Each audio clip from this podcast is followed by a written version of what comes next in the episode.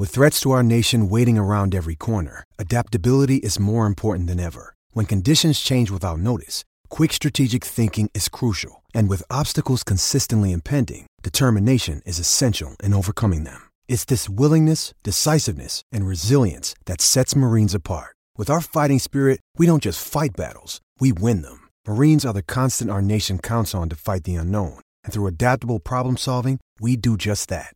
Learn more at marines.com.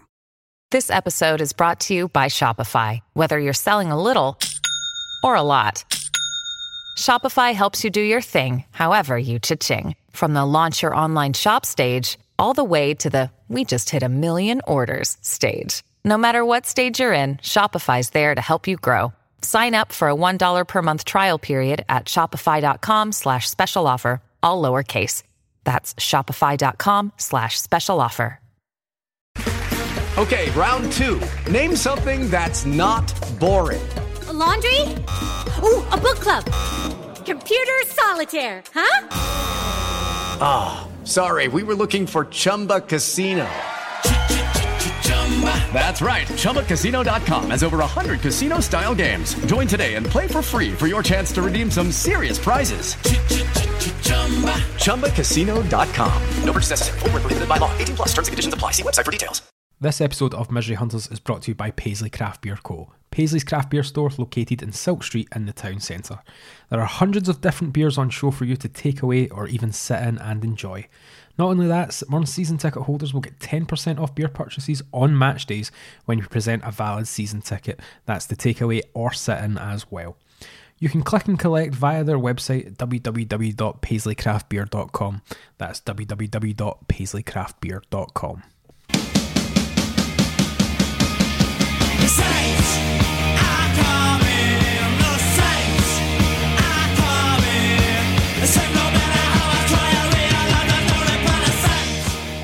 Hello, you miserable bastards, and welcome to the Misery Hunters podcast. My name is Jamie Coburn, and joining me is Mark Jordan.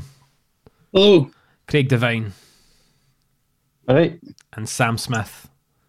Good evening. Very nearly a full house. One man has let us down. Uh, Ross was saying he's at a cheese and wine at 10 Downing Street tonight, but he says it's in the back garden, so it should be fine. It's a work event, that's all it is. Yeah. Yeah. On the clock. But we should just go straight into it. The fact that we've won a match, and it's been very rare on the podcast this season where we're, or it's felt like a good while where we've actually managed to talk about a victory. Um, none of us were there, which was a poor show. But then otherwise we wouldn't have some great content to talk about with the commentators. And I think that's that that's the biggest point takeaway from the, that game is how bad were those commentators? Aye, I actually thought obviously I missed the first half because I was at training. Then I came back in. I had like kind of quickly recapped like our group chat, the one with the boys that I got the football with, and I seen everybody was talking about the commentators, and I was like, right, come on, these guys can't be too bad. And I got in uh, maybe like five minutes after the second half started, and aye, they were they were really, really, really bad. Just just some aye. fucking outrageous comments. Like I think, the, I mean, the guy who compa- one of them comparing this to Hamilton, saying teams like Hamilton, St Mirren always come in here, just sit and defend. Um, like usually that is what tends to, tends to happen when a team's winning a game with 20 minutes to go. But aye, as if Dundee United aren't a team like Hamilton and St Mirren over the last six, seven years either. I mean, Dundee United are very much a yo-yo team of the cinch, I would say. Yeah. They've seen two levels of the cinch, and rightfully so. I reckon the uh, the tone was set, and I, I'm sure I didn't make this up right, but the tone was set in the first minute of the game. Hearing the commentators say, "Oh, the, the Dundee United fans are in good voice tonight," and all you could hear was North Bank aggro getting son. that, that was the tone set instantly, and for there it only got worse. It was it was it was. You expect a certain level of bias tuning into any what is effectively fan TV, but that was that was beyond parody. How bad that was. Mm-hmm. Aye, look, we've complained about uh, like Campbell on ours before. I think, like, notably the time when he absolutely publicly shamed Junior Morias. I think away at Ross County. And I think, to be fair, people gave him it tight that day. But wow, like even see when your own supporters are absolutely slaughtering you on your club's social media, it's probably time to pack the old commentating in. It was a wee bit right at the end of the game as well, where they, they announced uh, uh, injury time, and it was what was it five minutes, and the guy went, "I could easily be double." Yeah, he, he said getting that? he did say something previous to that. He said he went, "We've got like we've got 15 minutes left, plus you know nine, ten minutes of extra time that should be added on for all this." And I was just like, "What?" And it was like I love the one when he was talking about how was it Brophy had controlled the ball with his elbow. It's like that's some circus skills right there. Like, Just It's almost like they'd handed over commentary to some of the Sunderland fans on Twitter. oh, I know. Which will probably Facebook. shame him in due time, but um, like, yeah. what was one of I actually had so much glee when they were denied that penalty that probably should have been a penalty for the handball because he genuinely looked like it sounded like he was ready to explode in like the commentary booth or wherever the hell he was because um I, I don't know I just took a wee bit of personal delight in that I um, I watched the entire game on mute. I didn't hear a single second of that rancid commentary. I had it on mute and watched four episodes of Stay Close on Netflix in the background. That was the that was the commentary I had. So I can't complain. I don't know what all the fuss is about.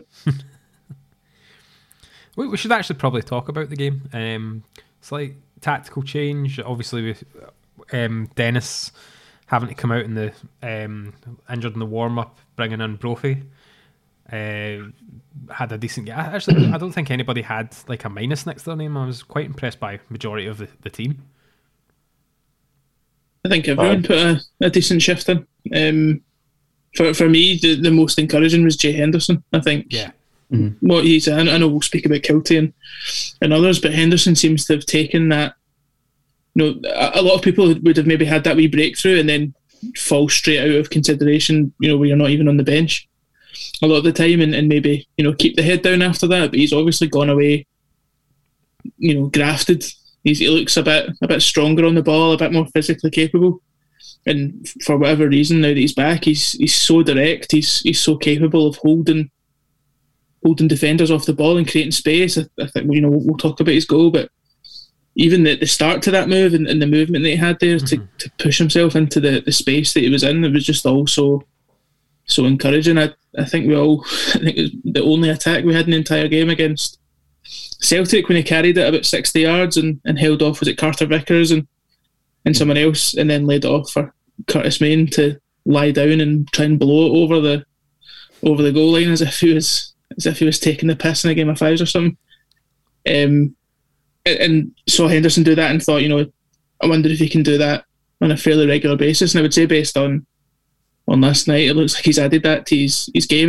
We- We've not done that for for so long, um, and it, it was a real real improvement. I think he was at the heart of just about everything that, that made us look a lot better last night. there's a bit more maturity about his game. Even like well, well, if we talk Yeah. about that goal, like um, not only his pass, then the his movement to for like wanting the ball back. He knew exactly what he wanted to do. And it was a fantastic shot and an absolute great goal, probably contender for goal of the season. Um, like uh, we've seen many like when he first came in that there was a player there, but you know he, he he would chase a lot of things he didn't need to, or he'd be in the wrong position, or he was quite lightweight and could get pushed off. He's like you said, he's went away. He's bulked up a bit. He's he's he's just added that bit of maturity to his game, and it's it's extremely promising to see, and where hopefully he can continue this through. Definitely. Was it Clyde that uh, Jay Henderson was at? And a, a lot of the Clyde fans are mentioning how uh, they didn't understand how he, he was going to turn out for a team in the top flight based on, on what they'd seen. But he's obviously went away and really, really worked in his game behind the scenes and he's, he's, he's grasped the chance that he was given. Um, obviously, off the, the back of the COVID COVID uh, issues we had back in, God, that seems like forever, but uh, end of December. Other talking po- points we should bring up is how good Kiltie was with the absence of McGrath. We've always kind of said that they, they two shouldn't like we, we try to play them together, and it never never worked. And they're two similar players. They give the same sort of role to the team, um, and try to shoehorn them in never really worked. It kind of goes back to the point, Sam, that you've always made that Kiltie was brought in to replace McGrath, and that that transfer never happened. Um, and we kind of get stuck with both of them. It never really worked, but this is, really gives Kiltie the chance to to show why why he's been brought to this team. I think we'll we'll probably touch on it later, but I think McGrath going might actually be a wee bit of a, a blessing in disguise for the for the rest of the squad, and especially Kiltie, because like to actually see Kiltie in behind the striker on his own, no with McGrath or Ronan next to him, was was really good. You know, he's he's kind of we've seen the Kiltie that we've kind of seen over the last two years at Kilmarnock. You know, he gets into good spaces. He links up really well with with Brophy as well, and a couple of the wee passes he played. Kind of just in between getting us forward. He's always in good positions as well. I think there was a couple of times he actually managed to drag bodies out to give space for Ronan and Henderson at the wings as well. So, I it was a, a really pleasing performance for him, and he's, he's really grasped a chance. I think finally getting a, a proper chance in his actual position. I think him playing slightly further forward clearly suits him. Uh, I think what you were saying there, Sam, as well about not having McGrath or, or even Ronan next to him freed him up a lot, and he seemed to he seemed to kind of flourish in that that role with a where it was all kind of coming through him and it was on him to, to do that. But I think also, uh, you know, by virtue of that, it meant for the first time I think he was playing with a full midfield behind him as well. So he had the support of Erhahon, of Power, and, and of Ronan, and and on all of the rest to when he was getting into good spaces to find them, or when he was kind of dragging players one way or the other to to then create the space to create something for for others. I think it was a combination of all those things that that kind of really let him shine last night. It wasn't it wasn't just the fact he was further upfield or just the fact that McGrath was out. I think we just played to his strengths for the first time. Maybe maybe in his 15, 16 games, the first time he was kind of given the the responsibility, and he certainly showed he's capable of taking that. You just need to hope that it's it's consistent from from here on in. We can talk about the the goal that was wrongly chopped off for offside. Um, I think, like, I think they, they gave it for. I think was it Brophy in the keeper's line of vision, but when you watch the replays, Brophy's not in an offside position for that either. So that's extremely no. frustrating. Like that, how that game could have. Like I, we could have even took that confidence on a wee bit more. We could have had a chance to maybe bring on Alex Greive a bit earlier. Like him and Brophy looked done by the end of the game as well. Like him, um, it would just allowed us to relax a wee bit more and enjoy the game a little bit more because we were playing good, some good football as well. And it was a good finish from Kiltie, and hopefully we see more of that as well in that position. Um, the, but yeah, it definitely should have stood. There was nothing, nothing wrong with it that I could see. I've watched it back several times, and there's, there's still nothing for me at all. Even someone um, done a wee bit of a breakdown of it online and kind of highlighted exactly where Brophy was standing in relation to the keeper. He's not even, you know, obstructing the view from an offside position, but he wasn't in at all. So um, I chalked off for, for no good reason. But then I guess, like you mentioned earlier on, they probably should have had a penalty at some point. So maybe evens uh, out a wee bit. Yeah, I think it was I mean, marginal enough that you can take that one on the on the chin in in light of, of other decisions and, and everything else. It's not one of those ones that we've looked at at other points in the season where it's been the difference between uh, a good result and a poor one, and it's been a lot more a lot more glaring. It's frustrating, but in the, the scheme of things, mm-hmm. it's a positive that we were creating chances like that and, and putting them away, and it's a positive that after that happened, we didn't you know lose the heat and we pushed on and, and did what we had to do after that as well. So maybe we have a slightly different temper if um, if uh, if the result had gone the other way last night, but with it being what it was, I've not um, I've not lost too much sleep over it. I think it was quite a late decision as well. Like, um, oh, Kiltie had ran away up the line and yeah, started and, celebrating. And I, I, th- I, think a few of the pl- players looked to the linesman, and the linesman hadn't got the flag up. You can even kind of see the reaction of the Dundee United fans looking towards that direction and still looking frustrated. So I don't know if he's kind of went shit. Was it like the, the linesman probably was in no man's land and just was like shit? Was it a bit benefit of doubt? I'll put it up, kind of thing. Aye, none of none of the United players claimed for it either. Uh, I think the first that was the first thing I kind of looked at in the replays today to see how they reacted, but there wasn't one of them that had their, their hand up either. If anything, Kiltie's impaired vision, uh, vision's the one that's impaired because he's got Brophy standing right in front of him. That's cutting his line of sight off to the goal. But uh, it, mm. it, definitely should have stood. But as you said, aye, these things even not sell it. They definitely should have had a, a penalty for the one. Was it Power? Yeah, I think then, it might yeah. have been nine. Did we have a penalty claim? Shit, like we we Kiltie as well. I'm pretty sure. Uh, I've seen them given. I've seen it given, but I don't think it was as blatant as the one with No, no, no, obviously. the one with. I, I, think I think uh, Power's reaction kind of said it all. To be honest, I think he got back up straight away, and I think he thought and looked at the referee as if to say, "You've gave that," and I think he was getting ready to plead his innocence, and then he looked at the referee again and thought, "Right, you've actually not gave that. This is great." And uh, we should give a, a- another special mention to Alan Power for, unfortunately, the own goal, but like, um, absolutely great game. Like, Aye. I, I still don't get why some some fans don't like him. Like, I, I think absolutely fantastic player yesterday. because he Got got one sent fan on. Twitter with the 14 letters in his name that hates everything. Uh, well, Yeah, I think he obviously got sent off against Celtic uh, last year and gave away a penalty, a very dodgy given penalty against Rangers. So, aye, there is obviously the. I mean, let's not remember that these other 19 great performances this season. We'll just pinpoint the two small mistakes he's made. He had a great game last night, and both of the goals actually came for either him starting the move to get the ball into a decent position or can I, know the I know the second one Ethan gets the ball out. I mean, Power gets it wide, but the first one it was a, a great pass into uh, Henderson originally to play the one two with Kiltie. He's uh, very aware. He's for a guy who like for years I just assumed passed the ball sideways and backwards. Eh, yeah, he kind of he does his best to get the team into good positions at the other end of the park and always passes it forward into good areas. I thought so much of what we did well last night was properly pressing the ball and, and pressing the ball high as well, and, and power was was absolutely um, you know at the heart of that.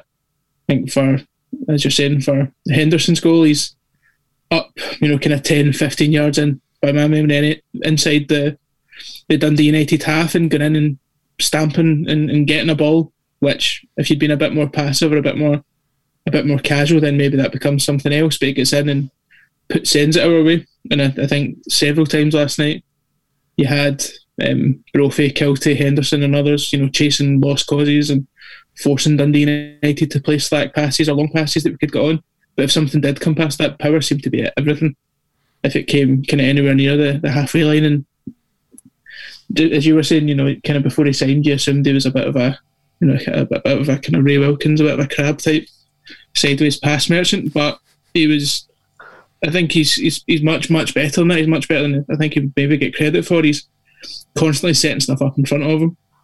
He's not going to be the guy that carries it 40, 50 yards and beats beats three men or plays the kind of slide rule pass, which maybe Erhahon's the best at in in our midfield currently. But he's he can spy who's going to do that and gets the ball to them and, and breaks things up in front of him. I think he's he's he's by far the signing of the season for me. You, you mentioned crab-like football. There, there was a few moments that kind of got the commentary team also annoyed, which was funny. Was when Alan Power went down on the ground and still managed to win the ball and pass it on. And he's, he's, he's the, the, I think I heard it twice off the co-commentator where he went, like, that, that- how fortunate is that? He's he's he's on the ground and still got it. like, mate, that's skills, mate. That's the first time in like ten years that crab and football's been mentioned in the same uh, sentence, and it hasn't been about Kyle Lafferty, is there? Uh, mentioning Okay. Brophy and um, obviously him scoring the second goal, just to let anyone listening, that his his sixth goal of the season, which is three more than Danny Mullen and four more than Lee Griffiths before you start mentioning that we should sign a goal scorer, just, so you're aware.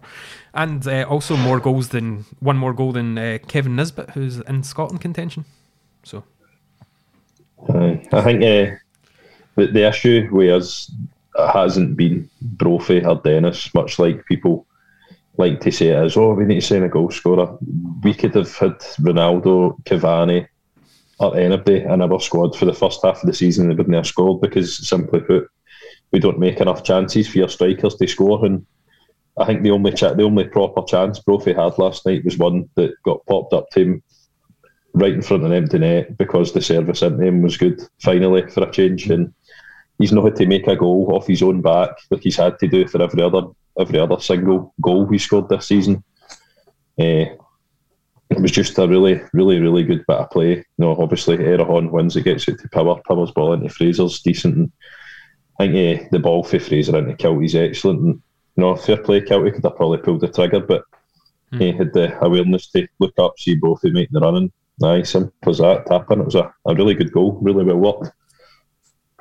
I think um, Brophy get a lot of maybe unfair criticism over the Yeah. past few weeks. Just obviously with us being on such a, a poor run, um, seen quite a lot of folks saying he, he was a bit hopeless at times, and I always felt that was quite unfair. It's you've kind of hit the nail on the head there. It's, it's any faults that we've had have, have not really been Brophy's at all.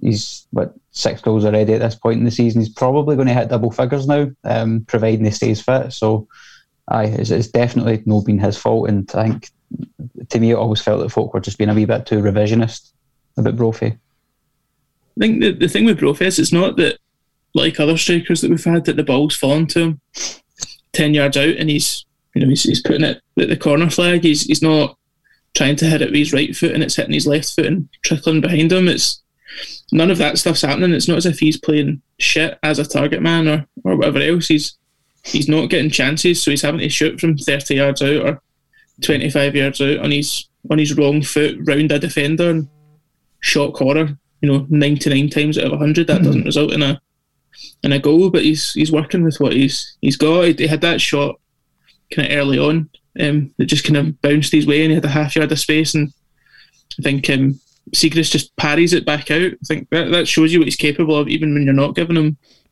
any kind of proper service. It was the, the, the difference last night was that the ball got rolled to him in a proper striker's position, where he'd, he'd kind of lost his man and, and was there to, to put it away. I think there was there's a lot more that, that the team can be doing before you, you start writing off Brophy as the, the kind of main striker. I reckon. Aye, but uh, Dougie Somner scored 30 goals in the 70s, remember? So that's, that's a real striker. Yeah, Joe Shaughnessy has what four times as many goals as Lee Griffiths does in the league this year, I genuinely can't believe whatever it is. So, i- if you're wondering what we're talking about and you don't happen to be a member of this modern fa- Facebook group, go on it and, and look for a post. I can't remember the guy. I, I won't call his name out just for the sheer stupidity of his opinion. It was a Um, Mister L Griffiths. but who claimed that we should not be bothering about what players do off the park as long as they can score goals on the park, which Lee Griffiths hasn't really done this season either. But he did properly or, say or hasn't for four years.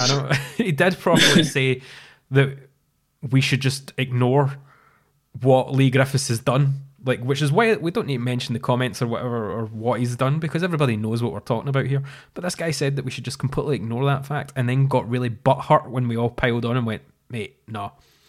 But um, yeah, um, I, I hope Saying just just ignore what Hitler did because he liked dogs. he was a vegetarian, That's, and that's, that's good for the that kind of level.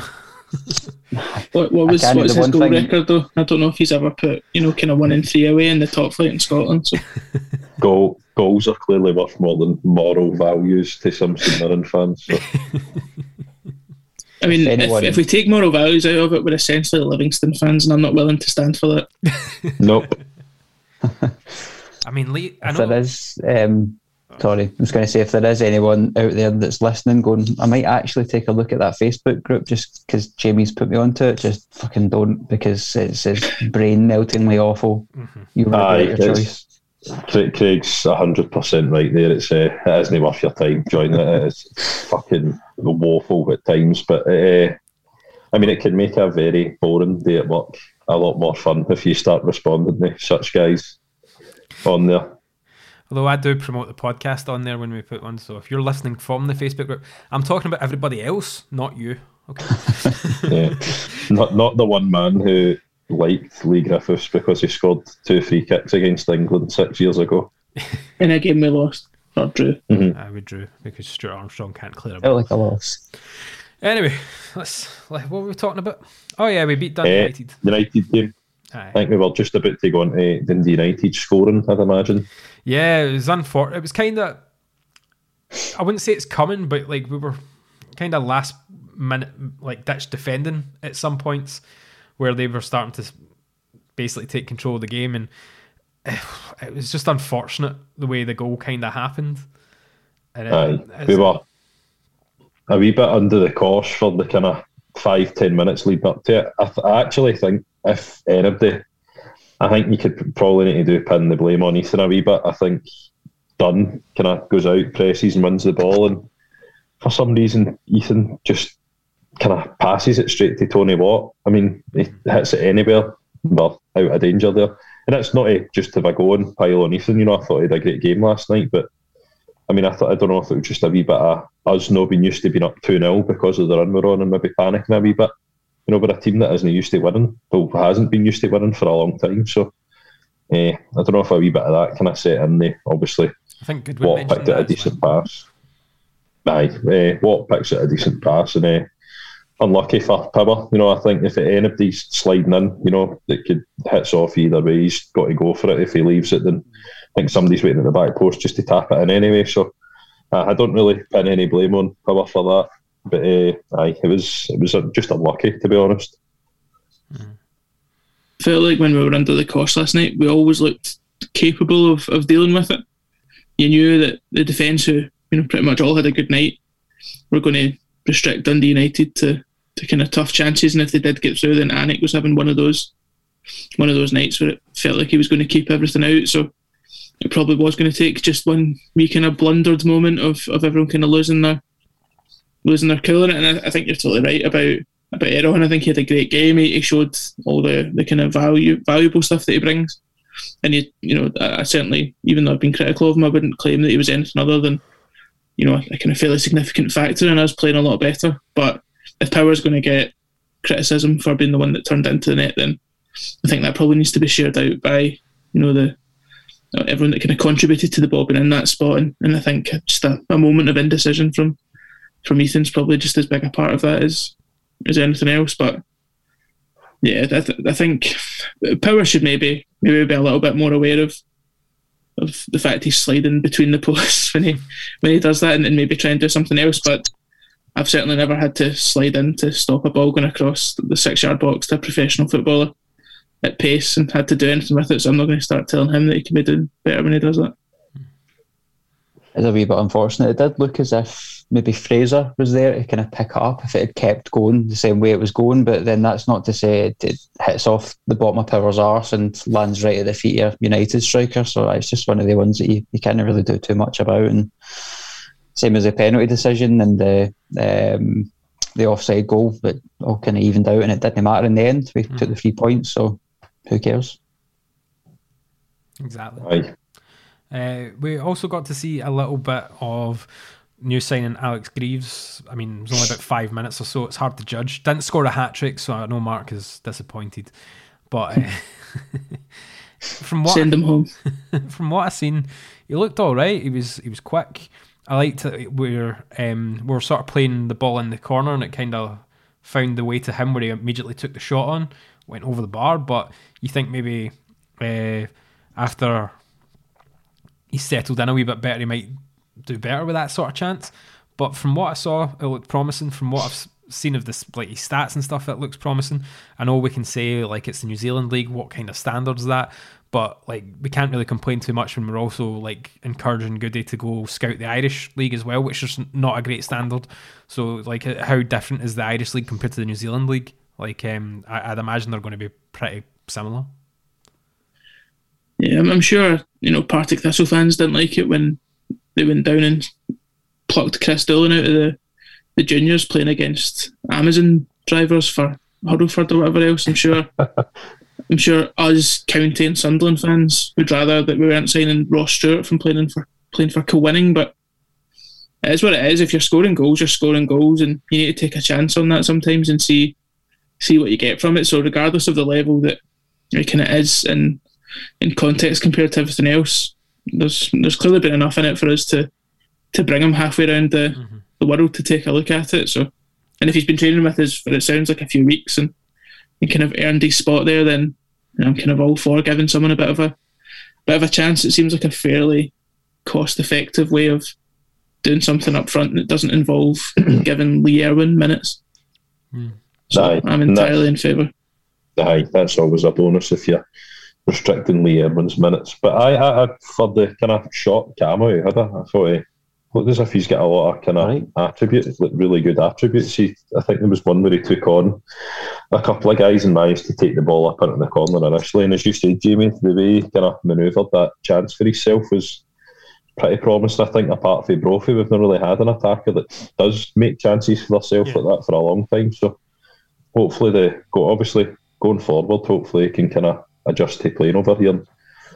He'll, he'll, he'll be a really good option. You know, if I, I know a lot of people knock the standard, but as you said, it's uh, it's not exactly going to cost us an, an absolute fortune to have this guy here for a year and a half. If he's any good, then both parties will win it because he might sign a longer contract and we might get a wee bit of money of him if he is good. So He's got he's got a lot to prove as well playing in this league, and after what he's done in New Zealand league, he'll have the international team looking at him. Like they they did pick him for the provisional squad for the Olympics, but never got in the full one. But with players like Jamie McGrath now getting called up from St Mirren to like the Ireland squad, and the standard like we're New Zealand. Um, I mean, other than Chris Wood and Winston Reid, who I don't actually think plays football anymore. Winston Reid, um, I couldn't tell you any he other New does Zealand. actually. Does he? Chris Killen. Aye. Chris Killen. Jesus. File him under Leigh Griffiths, I think. but, but like um, surely he'll be looking at the, the squad and thinking this is a this is a great opportunity to get himself a few caps for New Zealand as well.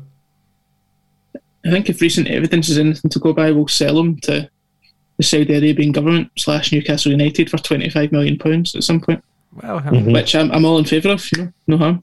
no harm, no foul.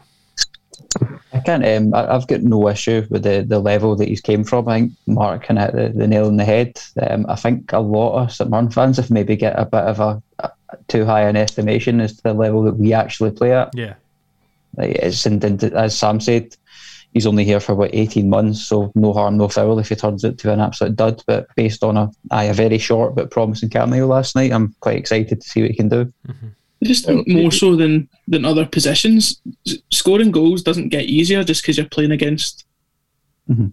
Derek that works for fucking Yodel. Like, still need to control the ball, still need to find the net. Like, if you're doing that 25 times in 30 games, you're worth taking a look at. And if you're decent over three weeks of a trial spell, sounds like you played against Celtic in a closed door game, and then comes on last night, I'm, I'm kind of willing to to go with the fact that you know he's earned up what I'm assuming is a fairly low cost deal for for 18 months, and I'm sure is it Birkenhead United? I'm sure the agreement we've got with them is we pay you pretty much nothing other than the flights to get him over here, and if we end up, selling him, you can get you know, Yeah, I don't know a quarter of it or whatever. Like win win. Who? What's the what's the negative in that situation? The only thing I think that people might be a little bit reserved by, and even I kind of thought about it myself, was his goal scoring record reminded me an awful lot of James Marwood, who scored Fuck aye. 20 odd goals in 30 odd games for Gateshead. And I was like, oh, well, Aye. you know, you score goals there, you can score goals anywhere, kind of thing. But uh, I do think like we are the only club up here though that sign people from the conference who are goal machines and then they end up being shite. yeah, Like that like when Motherwell obviously signed Louis Moult who wasn't particularly great down south, comes up here, scores an absolute barrel load, they make good money off him. Uh, there's, there's obviously been like more as well. I think Adam Rooney played non-league at some point as well in England or Ireland and ended up coming over here to Inverness. So Even other clubs did well out of the the Vardy Academy. Was Rakish Bingham not a Vardy Academy yeah, for there was, Hamilton uh, and looked like a competent footballer? So we done all right at the Vardy Academy as well. eh, no bother. we got Cody Cooke. Aye, you, you Do, do, mentioned- do, do, do. you mentioned duds like uh, James Marwood, but I would trust the opinion of Goodwin a lot more than I would of uh, the Tommy Craig that signed him. Yeah, Aye. Don't need to say much more than that. Do we not sign him because he was Brian Marwood's son and uh, then got his Adam Drury on loan? Brian Probably uh, Marwood aye. being the head That's of the youth system. At, well, Brian Marwood was, I'm sure, was like MD or chief of the youth section or whatever at Man City, academy director or whatever. And we then got Ellis Plummer and Adam Drury on loan shortly after signing his son. I quite liked Adam So- Drury. I think he was he was a an all right player in a really bad bunch. It's- He was, he was just a bit of a lightweight, wasn't he? He was he was decent enough, but in a team that was just getting pummeled mm-hmm. Every week, in a team that was just getting ragdolled and dispatched by some very shit football teams and having twenty five percent possession. yeah, He, he didn't really seem up for the fight, but I wouldn't necessarily hold that against them. Was that the season that Jim Goodwin nutmegged David Villa? yeah. Aye, it was. At the same season?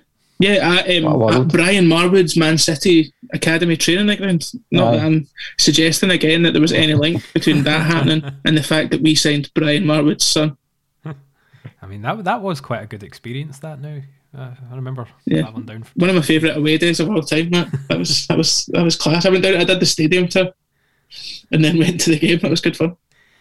Um, but obviously there, will probably be a few outgoings. I think Jamie McGrath's a shoe in for that. There's talk about Birmingham and uh, Wigan. Um, some rumours. Oh, Curtis Main was not featured on the bench or in the squad. Rumours about him going to possibly Doncaster. Was it Sam? Yeah. Um, yeah. I'm fucking driving myself. uh, Lee Erwin. I mean, well, a club take hell. Where's that Turkish club or whatever that wanted him? Where's he still a bit? Heard that Vienna's have put in a pre-contract offer for him to come and collect the glasses on a Friday night. Dangerous, man. They're risking that, aren't they? Big job. Can you handle it? He'd still be fucking shite at that. But like, is, there any other players that you could like like to see us kind of have a wee look at, bring in? Uh, a young man that we've mentioned a few times on the podcast that we're in danger of making a podcast sent kind of about him. Yeah, uh, Scott Allan fucking better be signing. God, man, I see, see the day he holds that St. Mon scarf above his head or the, the, top. Like we're all going to need to have to check on Sam see if he's doing okay. Aye, I, ju- I just I think it it definitely makes sense now, and obviously I'd have liked it to happen a lot earlier. I think we all kind of said at the time when the the swap deal plus the cash kind of went about, uh, it would have been a very good signing.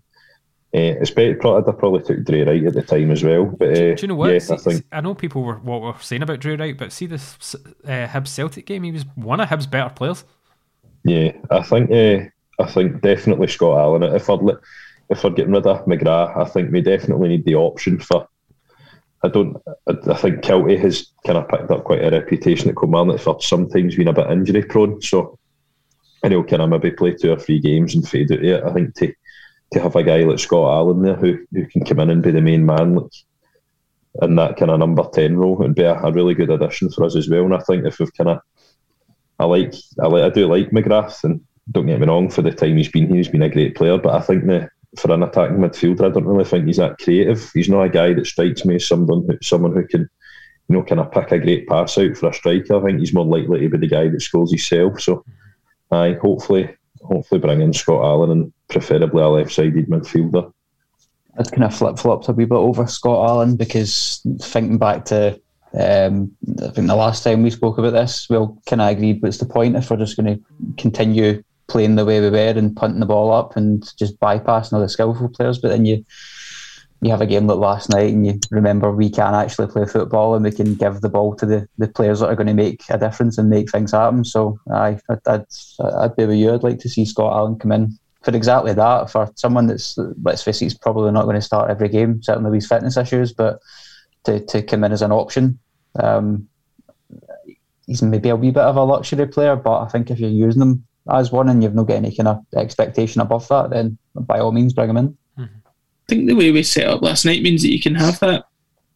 It, it, it, can either be a luxury player or it can be someone who's industrious but just works best when they've got a completely kind of free role like Kiltie did. So I think Allan, you're talking about Allan not playing every game, or if he does play most games, not certainly not playing most minutes in games. You know, he'll, he'll need a break. And Kiltie, as you were saying, Sam doesn't have the best injury record or prone to, to having spells out the team. So you would hope were to bring someone like Allan in, him and Kiltie would essentially kind of job share. They would be there to to do what needs to be done, and they're different enough that if one of them's on and, and it's not working, you can rely on another to change the game as well and and do something a little bit different. I, I would love to see us bring in someone like Scott Allan, if even just to see see what would happen. You know, bring him in on a six month loan deal and, and see see what he's capable of, and if it works, then see what he looks like in the home strip glorious. Aye. Um, I, th- I think uh, the only other thing for me is, aye, the only, the only, I think the only kind of downside to it is obviously the kind of the health issues. But you'd like to think, hopefully now, with the fact that he's played what 19 times for for Hibs this season, he started quite a lot of games. Hopefully, you know, for his sake, he's over it. And if he does come in, then hopefully for our sake as well, because I'd imagine he'd be taking a fair chunk of the budget as well. I think um, Drey Wright, so, sorry, Jimmy, Drey Wright does that, that thing that I don't think we've had since since Dylan Connolly went. And I, if Drey Wright was to come in, I, I wouldn't be hoping that he was playing every week, but we do miss that just kind of raw, raw pace, run through a brick wall thing that Connolly gave you, particularly against bigger teams when we're struggling, where there's no out ball, there's no, there's no one that will carry the ball for, yes, forty yards, but more importantly than that, like twenty seconds, and give everyone else a break and, and kind of engineer something out of out of nothing. I, I wasn't the biggest Dylan Connolly fan by by any stretch, and I, I don't really agree that not replacing him's been a particularly big issue for us. But I think if there's room to, to do a couple of, of things with with um with the money that we get for from McGrath from cutting his wages, then someone with just a bit of raw pace to do a bit of running for us, I think is a good option to to have. Beyond that, I'm, I'm not entirely sure what I'd want to see as prioritised, to be honest, because I think on our day we've got a, we've got a strong, Yeah. fairly balanced squad in all the key positions. It's just it's not played to its not played to its strengths so far. Well, you've, you've got to kind of hope the way we set up yesterday that that'll be sort of Goodwin's choice rather than trying to force the, the back three kind of thing to work, um, pushing players out of positions just to try and make this system work, which clearly didn't. Uh, kind of hoping that he abandons that and sees from last night that maybe that's the way to go. Um, but yeah, I, off the top of my head, there aren't, like you said, Mark, there aren't too many positions where I think we're screaming out for. I, I was going to say I don't necessarily disagree with anything you've just said, but it, would be reassuring just to know that we do have a couple of different options in terms of the way we set up. Like I think Goodwin was really, really stuck to the, the three at the back for a, for a long time, probably for too long. So it's good to know that we can play a different way. We can set up in a different way if it's not working. Um, I don't expect him to stick to to the formation we had last night in every game, but certainly if we can kind of spring a surprise, I think that maybe is partly what led to, to us doing so well last night is when when we turned out like that. I don't think Dundee United were maybe expecting us to, to play the way we did and the, the formation setup we did. Aye. Tam Courts said that himself. He said uh, he didn't expect us to shape up the way we did. I think he was probably expecting the kind of same old boring three at the back, six in the middle, one up front. But uh, no, it was definitely good. Plus, I, I don't mind playing three at the back. I think it has its time and place against certain teams, but I think we've just kind of lacked the flexibility to change it up against teams that. I mean, you don't need to play five defenders against. In the United, you can get away with playing a, a flat four and letting Henderson have a go at a guy like Scott McMann, who isn't particularly great. Like, eh, I, I just think to to mirror Henderson on the right hand side, I, I think we just need something, maybe another wide option on the left hand side, because I wouldn't like to see Ronan out there all the time. Yeah. You know, considering how he, he, but I, I thought he'd done pretty well last night, but uh, I wouldn't like to see him out there all the time. Like it's a bit of a waste of talent. No, I agree. I agree. Um, anything else? Anyone else? Uh, bring back. Uh, God, where's this going? who do who do people usually want to bring back? Somebody who scored a couple of goals a few years ago. So Danny Mullen, Ilkay Durmus.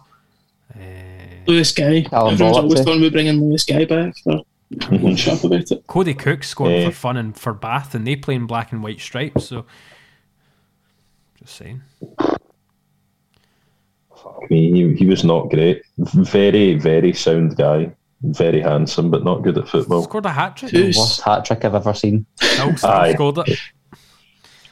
I would be absolutely crushed if footage of that um, of Greive's hat tricks finally made its way over here, and they were as they were as bumbled and, and, and shocking as, as Big Cody's uh, hat trick. I can't believe he's had two distinct, unrelated mentions on the one podcast.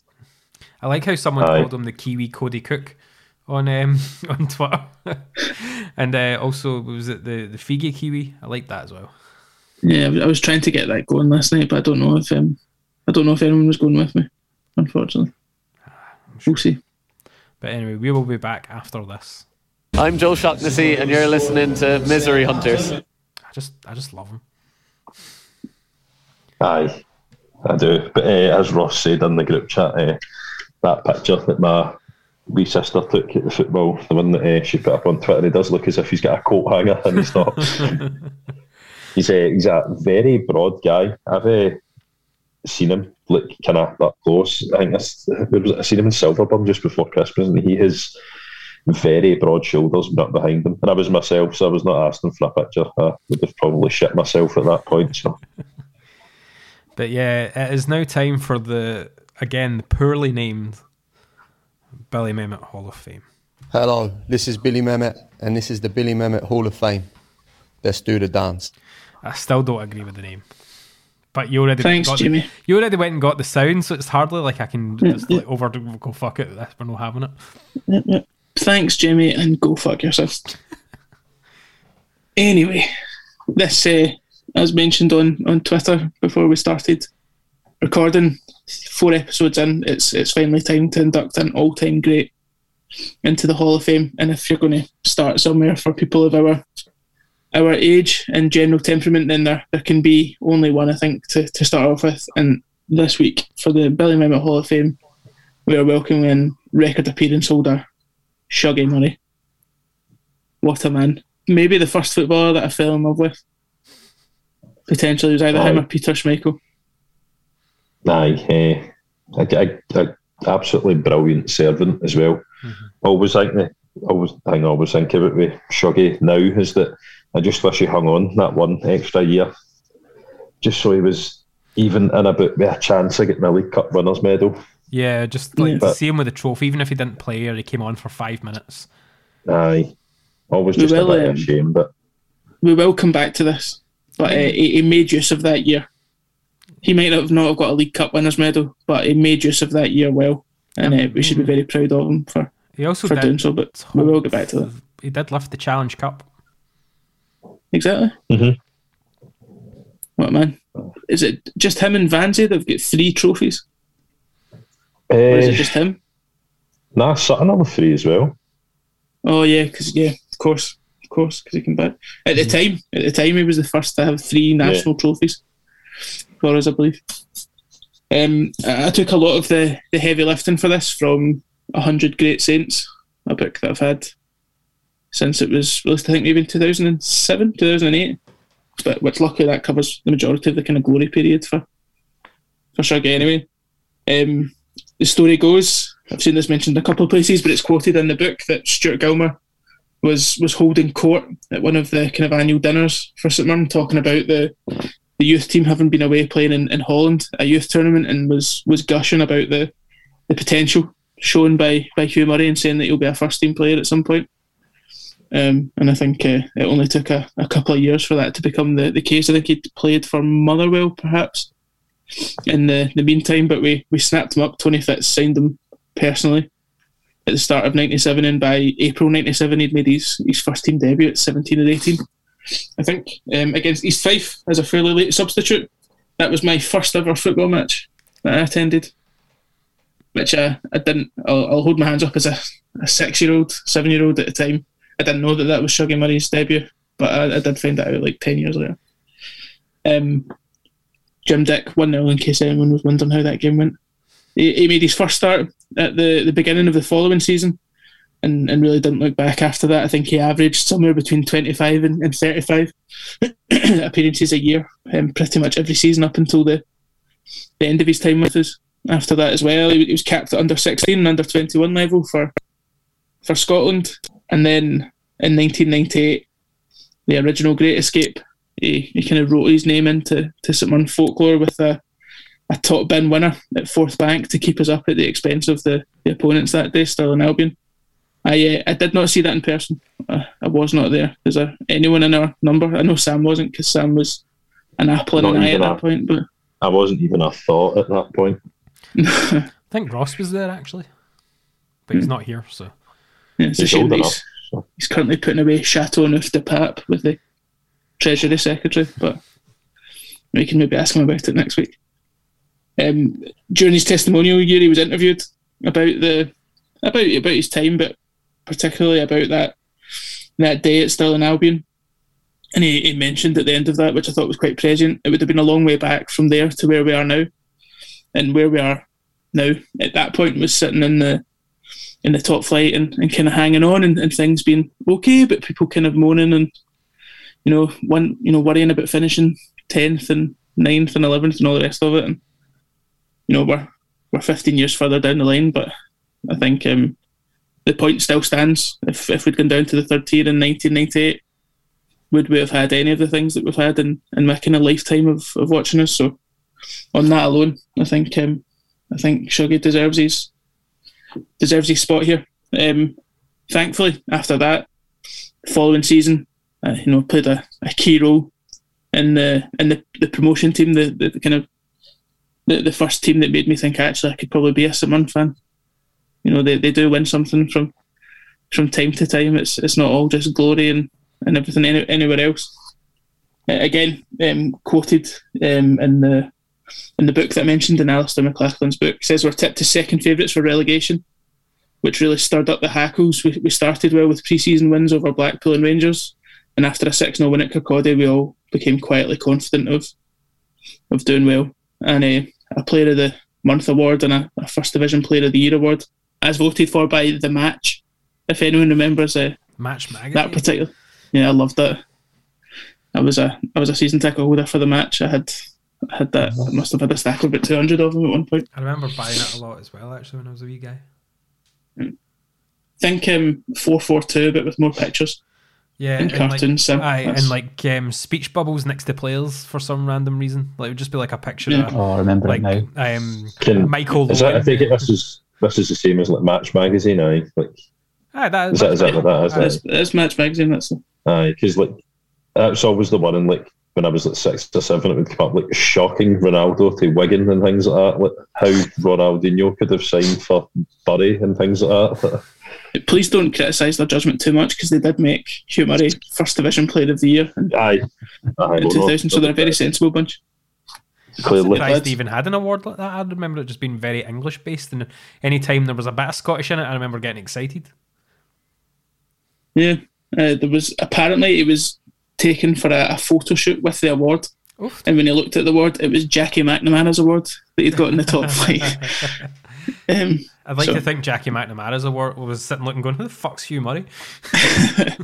it's not the not the Ballon d'Or, but um, but not far off it. Maybe kind of a, a tier below. Um, a brief flirtation away in, in, the north of England, I think, with Mansfield, um, and a, a, very very short spell at Queen of the South aside. Um, he, came back and and was almost a, a one club man um, for the rest of his his days, cemented his status as a, a club legend. He was one of the first entrants into the, the official Hall of Fame um, with someone, you know, the kind of frankly poor imitation of the Billy Mehmet Hall of Fame, um, patent pending. Um, he stayed long enough to get a testimonial, which uh, is that the last testimonial that, that we had? I, I, can't remember. I think so, yeah. Yeah, I think so. Um, the only other testimonial Unless I can remember was did Vanzi have a testimonial? I don't think he did. That's what I was wondering. The last I, I don't think so. No. Only two testimonials no. I can remember is his and Ricky Gillies. That's it. Yeah. Murray's was a wee bit depressing because no one turned up for it. No, he, he, he also had the testimonial where um, it was like uh, Masters, the Masters. Masters. I remember going to that. Yeah. And like, um, aye, aye. And there was the whole thing about Mark Yardley. Had someone had to go and buy bigger shorts because Mark Yardley couldn't fit in them. Mark Yardley still being a professional footballer for Albion Rovers at this point as well. Aye, I think. yeah. I think from the testimonial at Love Street, I think yeah. when my papa passed, I remember we were uh, clearing out his house and there's like a, a wee bottle of whiskey with Hugh Murray's face on it and like kind of saying obviously about the testimonial on that on it's quite a cool wee collector's item. Obviously never cracked the bottle, but uh, aye, quite a cool thing to have. Mm-hmm. What was the score in that game? Was it 1 0? I can't remember. Who did they play in the uh, testimonial? Derby County. Uh, no, that was Ricky Gill- was that not Ricky Gillies's one against Derby? No, I thought Hugh Murray's. Hugh Murray's. Was it? Oh God, I've mixed up. Actually, what I was the link to Derby County? I don't know, but I remember Mo Kamara played in that match. What? Was that when he got scouted? Yeah, I think so. Clearly. One man went to Mo went to Mo Kamara, but we'll, we'll come back to him in a later episode of the Hall of Fame. Don't worry. Another all-time great. Um, yeah, had his testimonial year. He stayed long enough to see off Love Street. He scored at Greenhill Road before a couple of, of bad injuries caught up with him and, and limited his appearances. He, um, he hung on. He broke Tony Fitz's all-time appearance record in May 2011, but unfortunately, in the same game suffered the, the injury, which essentially brought his his Saints career to an end, bar bar a couple of farewell appearances the following season. But um, as mentioned at the top of the at the top of the section, his Saints glory didn't end. In the, the summer of 2012, he joined Partick Thistle, and in his short time at Partick Thistle, managed to get sent off against Morton twice, Oh, and did. hold and hold Morton off for Partick Thistle to win the win the championship and get promoted. So not only is Hugh Murray solely responsible for keeping us out of the third tier and keeping that record unbroken, he's also somewhat responsible for keeping Morton out of the top tier and keeping that going for a longer time. And for that, he deserves our everlasting respect. Aye, I'm pretty sure he got absolutely blasted off for some people for that tackle that he gets sent off for as well. So I'm positive. I, I remember reading stuff at the time that a couple of the Morton players reckon that he did it on purpose and like completely went in with the intention to do him. I'll try and find the article and put it on. Twitter uh, for anybody who's listening. But uh, I'm fairly certain that there was a, a lot of accusations getting thrown about the time that he'd done it on purpose, which is fantastic to obviously try and end a young boy's career if he plays for a rival for, for how many 20 odd years at this point, probably. aye. Every young St Mirren fan dreams of playing 462 games for St Mirren and then in their final season going and just doing in their, their neighbourhood rivals. He's, he's lived the life that we'd all want to live. I remember The- um, when he, he actually broke his time at St. Martin, like he left to go fight and he was to go for a new challenge or a bigger club or something. And it was like maybe like two, three months where he just didn't have a club. And I remember, um, I think it was Ross County. And I, I- I remember not feeling well. My, my stepdad took us out the out the away end and that, and then we ended up coming back in about five minutes later, but sitting in the stand. And Hugh Murray was there, and it was the first time I think I was properly starstruck. I was like, "It's Hugh Murray. He's back. He's coming back." And then it turns out he did come back. I had the Said as if feeling like the 30th into him. entrant in the Royal Rumble. Yeah, you can cut that out if you want, Jamie, because that was an utter shite joke to make there. I mean, I didn't hear it because uh, Craig also spoke, so it was just both of you speaking. I heard. Yeah, I would cut the last 15 seconds from memory if you want. Okay. Aye, no, I was going to say, I, I remember um, bumping into him several times in, um, was the name of it, DW Sports Gym in Coatbridge. I think he must have stayed nearby and I'd, I'd been far too starstruck to speak to him. It was like Sam and Silverburn with Joe Shaughnessy, just, uh, I just stared him down the whole time. he must have, he must have just kind of worriedly just kept an eye on me going, who the fuck is that wee guy just staring at me constantly? Probably thought It's you got to- Okay. There's got to have been hundreds of awkward Paisley teens that have stared at him over the years. I'm sure he's. I I'm reckon sure that just happens with like uh, like St Mirren players where you just randomly bump into a St Mirren fan that the only person that would recognise you. Like um, Aye. I remember getting absolutely steaming one night with with a pal and we bumped into Scott Walker, and like we asked him for a photo and see the whole group that Scott Walker was with did not know why we were getting our photos with him. I um, I did that to Ian Maxwell to to my shame. I he was invited to a, a thing before he was at the SFA. He was invited to like a charity dinner thing that my work had bought a table for, and ended up sitting next to him. And I think the other eight at the table, other than my boss who'd invited him and me, didn't know who he was. And I was sitting asking him about scoring in the replay against Spartans, and if he had any memories of John Potter. Um, so it's easily done. It's easily done. We've all, we've all been there. to, to close, I also um, once at that same charity dinner, although a different year, ran up and hugged Gary Teale, and he fucking shat himself. I'll, uh, if I can find it, I'll um, I'll try and get the picture that I got someone to take. But you can see the the fear in his eyes and the the madness in mine. It was uh, it was at the end of a very long free bar, and I was beginning to show the effects of it. To to bring it to a close, um, and to quote again from the, the book that I mentioned, which, as I said, is written by the late and, and much missed Alistair McLachlan in the book Hundred Greatest Saints. When Shuggy Murray played well, St Mirren played well. And I think that, that sums it all up. so welcome. Welcome to the Hall of Fame, Mr. Murray. Joining such guys as Stelios, Alex Rae, and wee Stevie Thompson.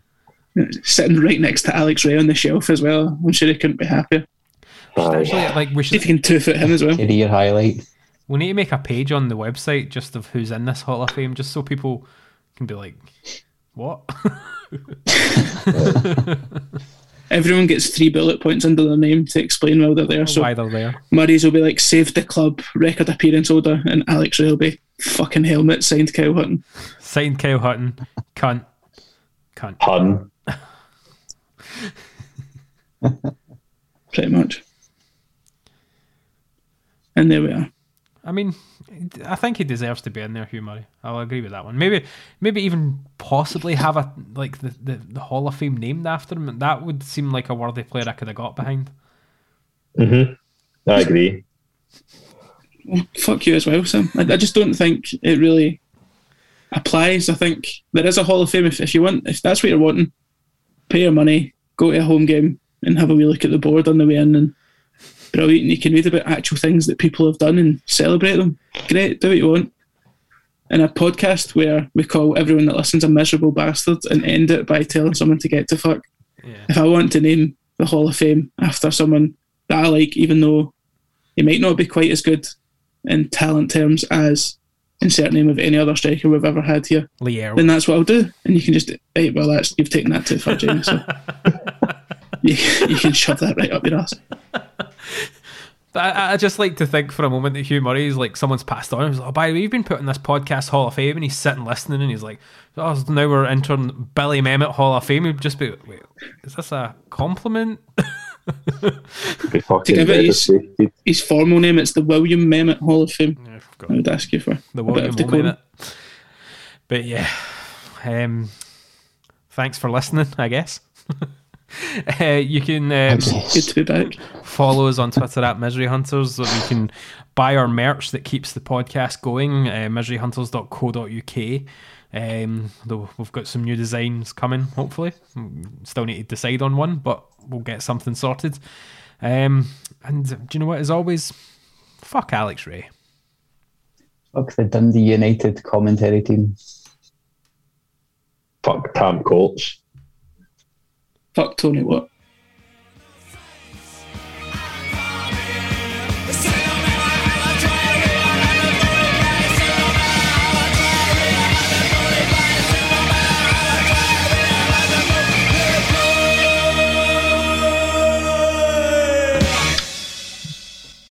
Sports Social Podcast Network. Hey guys, it is Ryan. I'm not sure if you know this about me, but I'm a bit of a fun fanatic when I can. I like to work, but I like fun too. It's a thing. And now the truth is out there. I can tell you about my favorite place to have fun Chumba Casino. They have hundreds of social casino style games to choose from, with new games released each week. You can play for free anytime, anywhere. And each day brings a new chance to collect daily bonuses. So join me in the fun. Sign up now at chumbacasino.com. No purchase necessary. Group. Void were prohibited by law. See terms and conditions. 18 plus.